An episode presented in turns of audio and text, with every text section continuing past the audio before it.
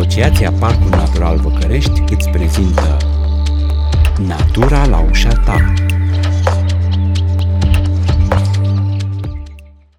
Salut, eu sunt Victor și de data asta mergem în cartierul Cotroceni. Deși podcastul nostru este unul despre natură, am ales să venim într-unul dintre cele mai frumoase și cochete cartiere ale orașului. Nu pentru că aici n-ai putea să întâlnești mierle ca cele pe care le auzim, nu știu dacă se aude suficient de bine, sau ciocănitori, sau cucuvele, sau alte specii de păsări, ci încercăm să vedem cum se raportează, dacă se raportează, uh, oamenii la natură prin arhitectură.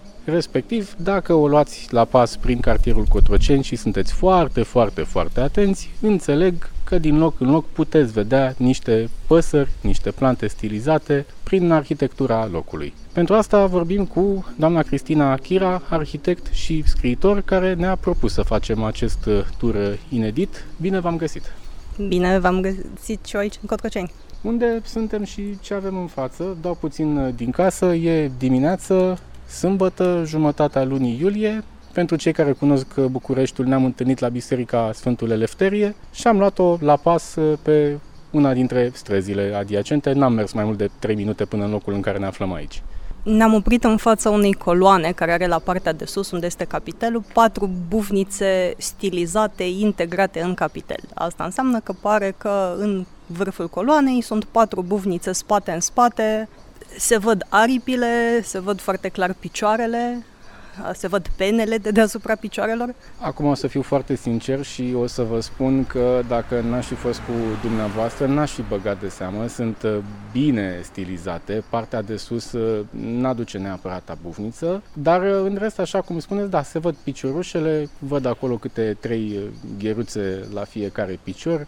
Nu aș fi băgat de seamă dacă nu mi-ați fi spus pentru că cei care ne ascultă nu pot să vadă, capul este de fapt stilizat să arate ca o volută, ca una din acele spirale. Și ochii sunt marginea spiralei. În fine, pentru mine este foarte clar că este o coloană atipică și nici nu am văzut alte exemple ca acestea în București. Putem să... Stilizarea aceasta cu bufnițele în coloană, asta este o dovadă de inventivitate și creativitate din partea arhitectului și mi închipui eu poate o cerință din partea comandatarului, adică celui care și-a dorit clădirea. Simt nevoia să precizez că nu exista cu adevărat un interes pentru păsări. Adică nu cred că cel care și-a construit această casă avea o pasiune specială pentru bufnițe, ci mai degrabă pentru ceea ce simbolizau bufnițele. Își dorea ca să aibă un simbol pe clădire care să vorbească despre înțelepciune, despre cunoaștere. Putem bănui, de exemplu, că avem aici uh, un om uh, erudit care a terminat vreo facultate sau a ocupat o funcție, un cercetător. Ce am putea să înțelegem de la acea Zona buvniță? era locuită în general de intelectuali sau, mm-hmm. hai să zicem, oameni de clasă medie cu studii. Nu putem ști dacă el chiar avea studii, dar e clar că acesta era mesajul pe care încerca el să-l transmită societății dacă fix la intrare coloana de deasupra are patru bufnițe și vedem și un E, poate o inițială acolo da, deasupra clar. bufnițelor, să îi facem și o poză ca să punem pe site și Facebook, aviz amatorilor. În istoria arhitecturii există un moment când explodează animalele în stilurile arhitecturale, dar din păcate pe noi, că bucureșteni, ne-au colit acest stil. Când uh, s-a întâmplat? Începutul secolului 20, stilul se numește Art Nouveau. Art Nouveau, practic, își dorește să inventeze noi decorațiuni. Că, practic, istoria arhitecturii, foarte pe scurt, este, timp de vreo 400 de ani, din renaștere până în secolul XIX, este o reiterare a modelului greco-roman. Adică oamenii se uitau la ce supraviețuise din templele greco-romane și ziceau, wow, ăsta este apogeul creației umane, trebuie să încercăm să imităm și atunci practic era aceeași decorație și regulile variau mai simplu, mai complicat și undeva la începutul secolului 20 arhitecții se satură, tinerii arhitecți, și zic, dar de ce nu inventăm ceva nou când societatea s-a schimbat atât de mult? Avem revoluție industrială, avem metal, avem fier, putem să avem mașini, avem fete cu păr scurt și care poartă fuste scurte și joacă tenis, de ce arhitectura trebuie să arate în continuare ca în trecut? Și se uită la natură și încearcă să imite formele din natură. Dar în București spuneți că stilul acesta nu e neapărat de găsit foarte, foarte, foarte puțin și nu avem o zonă unitară. Există mult mai multe în Transilvania. Ce există la noi este neoromânescu. Dar neoromânescu sfârșește prin a integra o grămadă de reprezentări de plante și păsări mai degrabă decât animale și de asta suntem în Cotroceni și de asta le căutăm mm-hmm. pe aici. E, vă propun să ne continuăm uh, drumul. Nu știu exact cât o să facem până la următoarea casă în dreptul căreia o să ne oprim. E o chestiune nouă și pentru mine, dar uh, locul e frumos. Uite, aici avem un smochin. Partea drăguță cu uh, cartierul Cotroceni e că fiecare casă are un petic verde, mai mare sau mai mic. Unele nu au cine știe ce verdeață, uh, dar e unul dintre cartierele frumoase ale Bucureștiului, încă. Foarte multe case vechi, acoperite cu iederă. Și avem niște păuni. Aha, ok. Stați un pic. Și am ajuns la a doua casă pe care o vizăm. Da, aici pe unii nu sunt chiar atât de stilizați, sunt destul de evidenți. Chiar și pentru cei care n-au ochiul format. Îi vedem uh, practic pe un balcon. Trei perechi, doi câte doi. De ce păun? Cred că păunul era un simbol al frumuseții. Poate și al vanității. Da, dar nu, nu voi să transmiți când îți spuneai ceva pe clădire că ești vanitos. Adică astea Corect. sunt... Dacă construi pentru altcineva, puteai să-i transmiți acest mesaj, dar dacă își construiau pentru ei, nu cred că ăsta era mesajul pe care vreau să-l transmită. Aceasta, de exemplu, este o clădire clar neoromânească. Tot felul de detalii, sunt arcele de factură otomană, coloanele cele mai bondoace.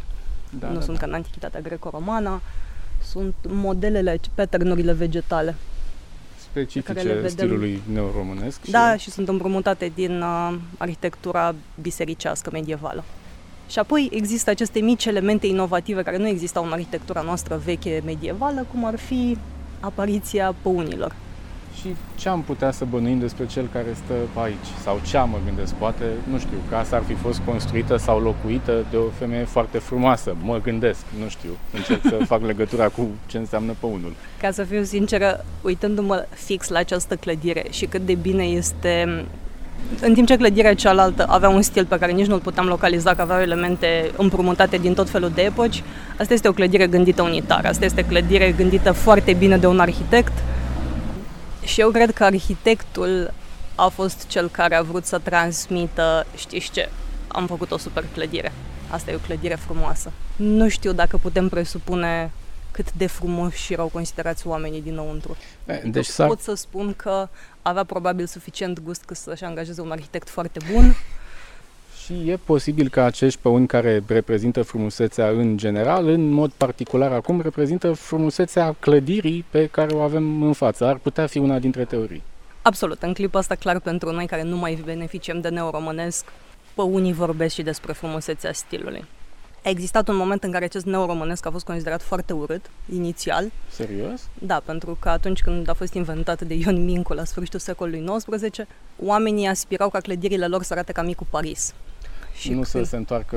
În, în epoca medievală românească. Și atunci oamenii inițial au fost oripilați, după care a existat o adoptare a stilului până când a devenit practică curentă și după aia există o saturație în care oamenii erau complet sătui de neoromânesc și de aia s-a și trecut la următorul stil care elimină decorația. Dar 100 de ani mai târziu noi obișnuiți cu clădiri care nu au niciun pic de decorație, cum ar fi cartierele construite în perioada comunistă în care am crescut, să venim și să vedem atâtea plante și animale sculptate cu atenție pe o fațadă, mi se pare extraordinar. Și deși la început stilul a fost, uh, să spunem, uh, refuzat de publicul general, există și clădiri publice, chiar palate, în stil neoromânesc sau cu elemente clare de stil neoromânesc. Da, pentru că după primul război mondial, în momentul în care Transilvania lipite la regatul României, trebuia cumva un stil național care să marcheze aceste zone și atunci, în perioada interbelică, neoromânescul devine stil de stat. Ah. Adică de asta toate catedralele din Transilvania, prefecturile, primăriile încep să fie construite în stil neoromânesc. Ok, este... facem o poză și aici. Bun, și acum că am făcut... Ah, da, ok. Am făcut pozele și chiar după colț, chiar uh, la aceeași clădire, vedem uh, altă set de păuni, tot câte trei, uh, numai că la aceștia coada e mai vizibilă, li se vede și acel ciuf, mă rog, știu că este extrem de impropriu ce spun, de pe cap și păunii față în față, așa, afrontație, beau apă dintr-un vas. Da, mult mai frumoși decât... Și mai evidenți decât... Da, da, da. decât cei de pe balcon. Da, interesant. Deci avem două locuri uh, în care se văd uh, păunii, o dată pe balcon, acum vedem că și pe aceste... uh, Să zicem, acest colț rotunjit.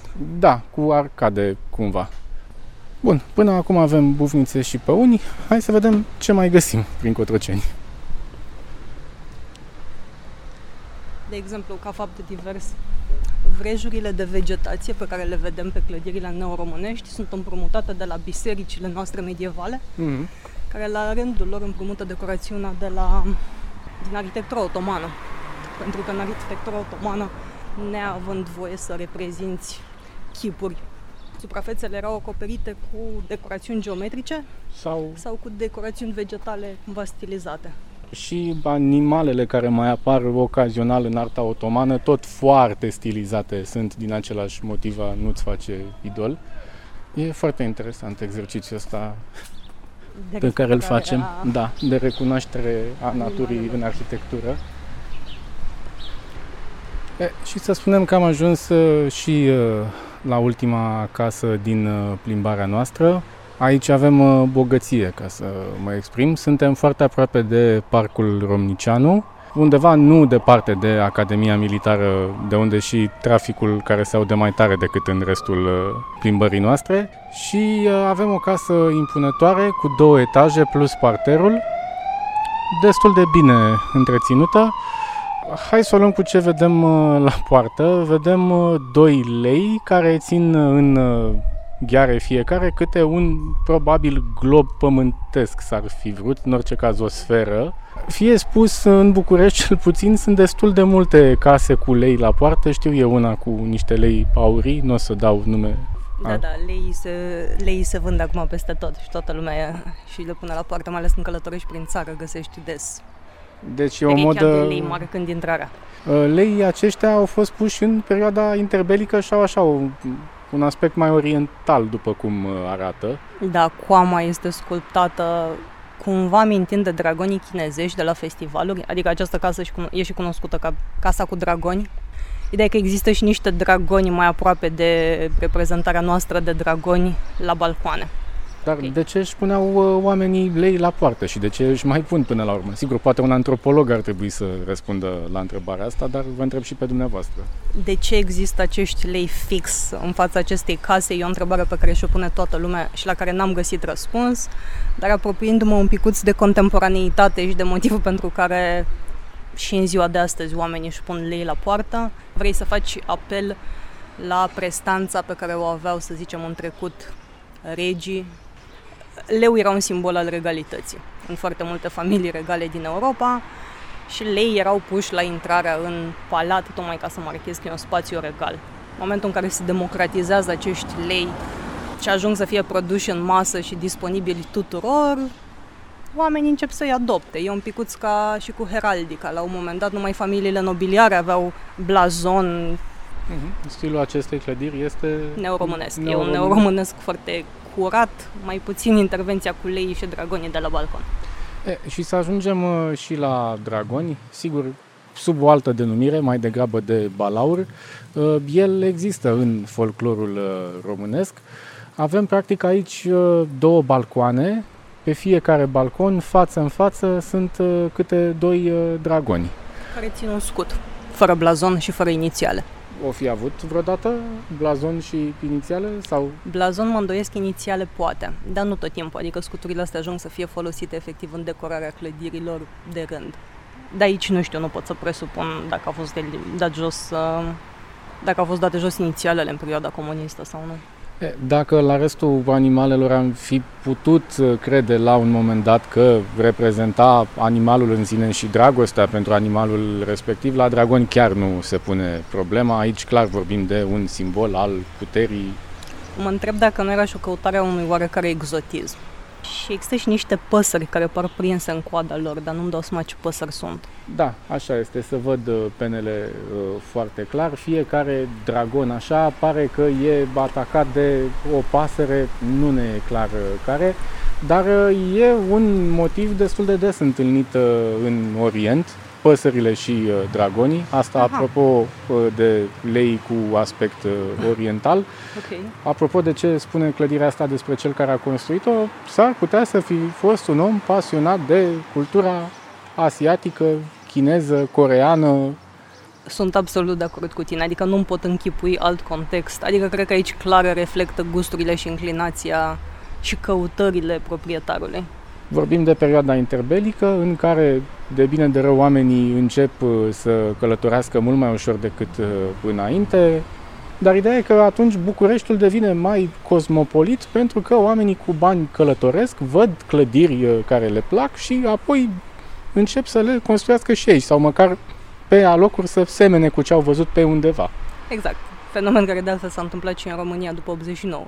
Și ar mai fi ceva de spus. Noi am mai văzut o pereche de uh, dragoni pe o clădire acum 5 minute. N-am înregistrat acolo pentru că respectiva clădire e în renovare. Foarte bine că este, nu se văd uh, foarte bine, dar înțeleg că sunt ceva dragoni în uh, cartierul uh, Cotroceni. Având în vedere că aceste decorațiuni erau făcute cumva în masă și le alegeai din catalog, există mai multe perechi de păuni și mai multe perechi de dragoni. Dar clădirea aceea nu era atât de clar marcată ca având uh, înclinații orientale. Și altfel, clădirea aceasta e una emblematică pentru locuitorii Cotroceniului. E cumva cunoscută la nivel local. Da, tocmai Casa pentru cu că dragoni exact. și lei. Bun, în afară de neoromânesc, mai există alte stiluri în care mai găsim reprezentări ale naturii? animalelor. Bine, aici vorbim de stilurile care există în București și începem cu eclectismul în secolul XIX, dar acolo ai în general decorațiuni vegetale, cum ar fi lauri sau ghirlande de flori sau de animale, dar din nou laurii nu, erau, nu denotau o pasiune foarte mare pentru planta laur, ci faptul că era purtată de cezar în trecut și atunci era un simbol de Demnitarii. victorie și de succes. Ghirlandele care apar sculptate, fie de vegetație, fie de, de fructe, Teoria despre ele, așa cum ne-a venit nouă din antichitate, este că la un moment dat erau ghirlande adevărate care decorau templele la sărbători și la un moment dat s-au hotărât meșterii să le facă din piatră ca să nu mai aibă această problemă cu se usucă, le scoți, le pui. Dar așa în București, care sunt cele mai spectaculoase clădiri din punctul ăsta de vedere? Vreo clădire publică pe care sunt animale și sunt evidente, frumoase, bine întreținute? Mă gândesc la muzeul George Enescu, care are la fel cei 2 lei la intrare și Da, da, copertina da. aceea din sticlă și metal, care e specific eclectică. Palatul telefoanelor ar avea niște spice de grâu stilizate, Nu le-am văzut niciodată, recunosc. dar e, seamănă cu fascile, fa, na, fasciștii aveau acest simbol stilizat al spicelor de grâu. Clădirea e construită în anii 30, Carol și al fascile doilea apar avea... și în Roma antică pe diverse obiecte. Exact. Că nu e neapărat luată de acolo. Exact, și după cum vezi, din nou vorbim de a urmări un simbol și evoluția lui în timp și dialogul cu toate epocile trecute. Cer să mă gândesc dacă există altă clădire. Ție ți vine vreuna în minte? Ai observat vreuna? Nu, sincer vorbind, nu îmi vine în minte de leul despre care vorbeați, mi- leii despre care vorbeați îmi aduc aminte, dar uh, n-aș putea spune că Bucureștiul abundă neapărat uh, în astfel de uh, simboluri. Dar poate și asta ține de frumusețea lui, faptul că trebuie să cauți un pic ca să descoperi. A, da. Dar să fim uh, realiști, așa cum bine spuneați, uh, puținele animale care apar în Cotroceni și pe unde mai apar nu uh, sunt uh, așa o reprezentare pentru că oamenii au iubit animalele respective, ci pentru că au încercat să transmită ceva prin prezența animalelor uh, acolo. Dar chiar și așa vă propun, dragi ascultători, să vă bucurați de ele, să le luați la pat și dacă mai vedeți câte ceva de genul acesta, să ne scrieți. Mulțumesc mult, uh, Cristina Chira. Mulțumesc și eu pentru plimbare. Mai ne auzim. Rămâneți cu bine. Proiect derulat de Asociația Parcul Natural Văcărești în parteneriat cu Funky Citizens, Asociația Societate Organizată Sustenabil, Eche Satu Mare, Centrul de Ecologie Montană, Excelsior Arad, Ecotop Oradea și Asociația Walden, cu sprijinul financiar al Active Citizens Fund România. Program finanțat de Islanda, Liechtenstein și Norvegia prin granturile SEE 2014-2021.